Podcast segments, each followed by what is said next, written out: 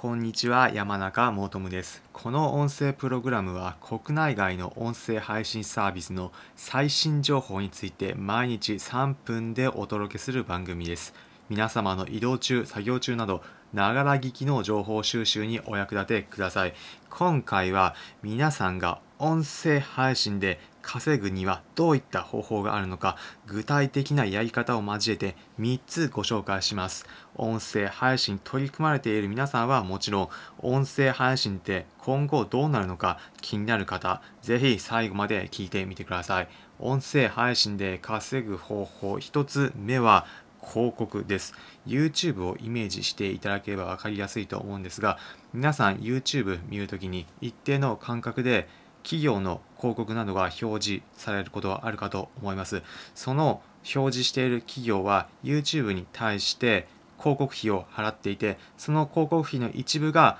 YouTube の配信者に回るというような仕組みになっています。音声でも広告の手法はあって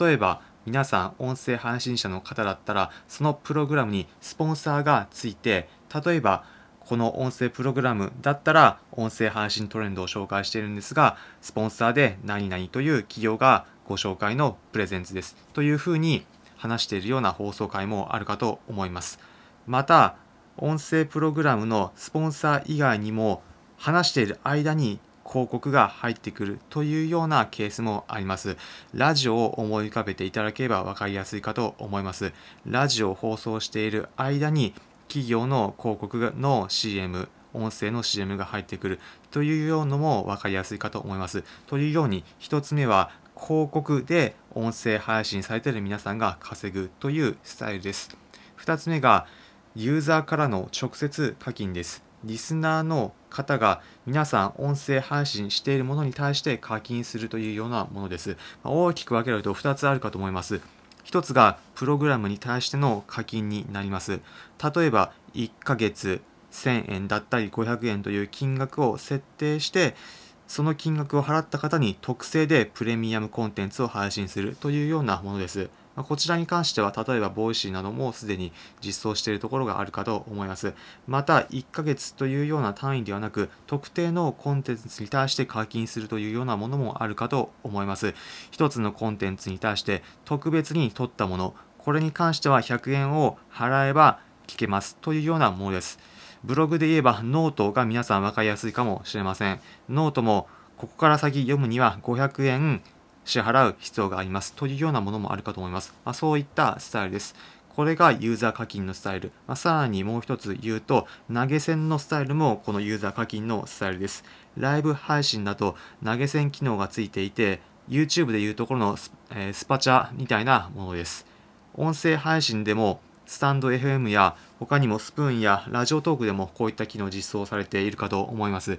ライブ参加しているユーザーの方が面白いと思ったタイミングなどに投げ銭をする機能です。そのうちのいくつかがプラットフォームの取り分で何パーセントかが配信者の皆さんの取り分になるといったような稼ぎ方の仕組みです。3つ目の稼ぎ方、これはプラットフォームによって今後出てくるんじゃないかというのふうに考えているんですけれども、音声配信されている回数だったり、リスナーの数によってプラットフォーム側からお金がもらえるというような仕組みです。具体例ご紹介します。紹介したものの詳しいリンク先については URL を説明欄に貼っておくのでそちらから確認していただきたいんですが、音声配信サービスの voicy が今年度から再生数に応じて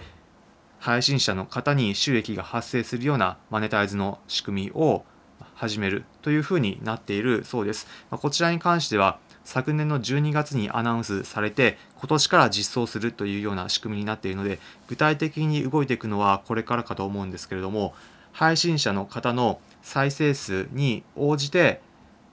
Voicy の運営側が配信者に収益を還元するというような仕組みになったそうです。これもとても面白いなと思いますね。これもまとてもウィンウィンの関係だと思っていて、配信者の方がより Voicy に注力してくれて、どうやったら再生数が上がるかっていうようなインセンティブになりますし、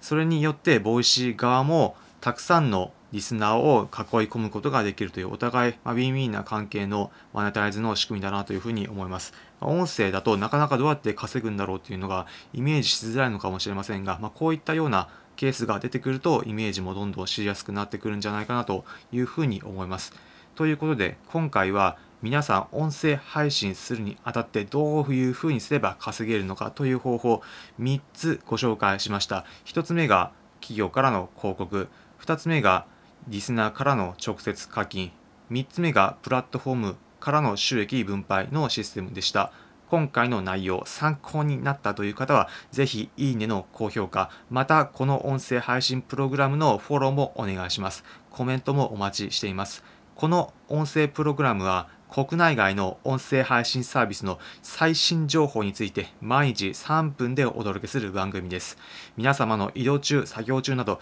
ながら聞きの情報収集にお役立てください。音声について詳しく知りたいという方、また音声配信の仕方について気になるという方はぜひフォローしてください。それでは皆さん良い一日をまた次回お会いしましょう。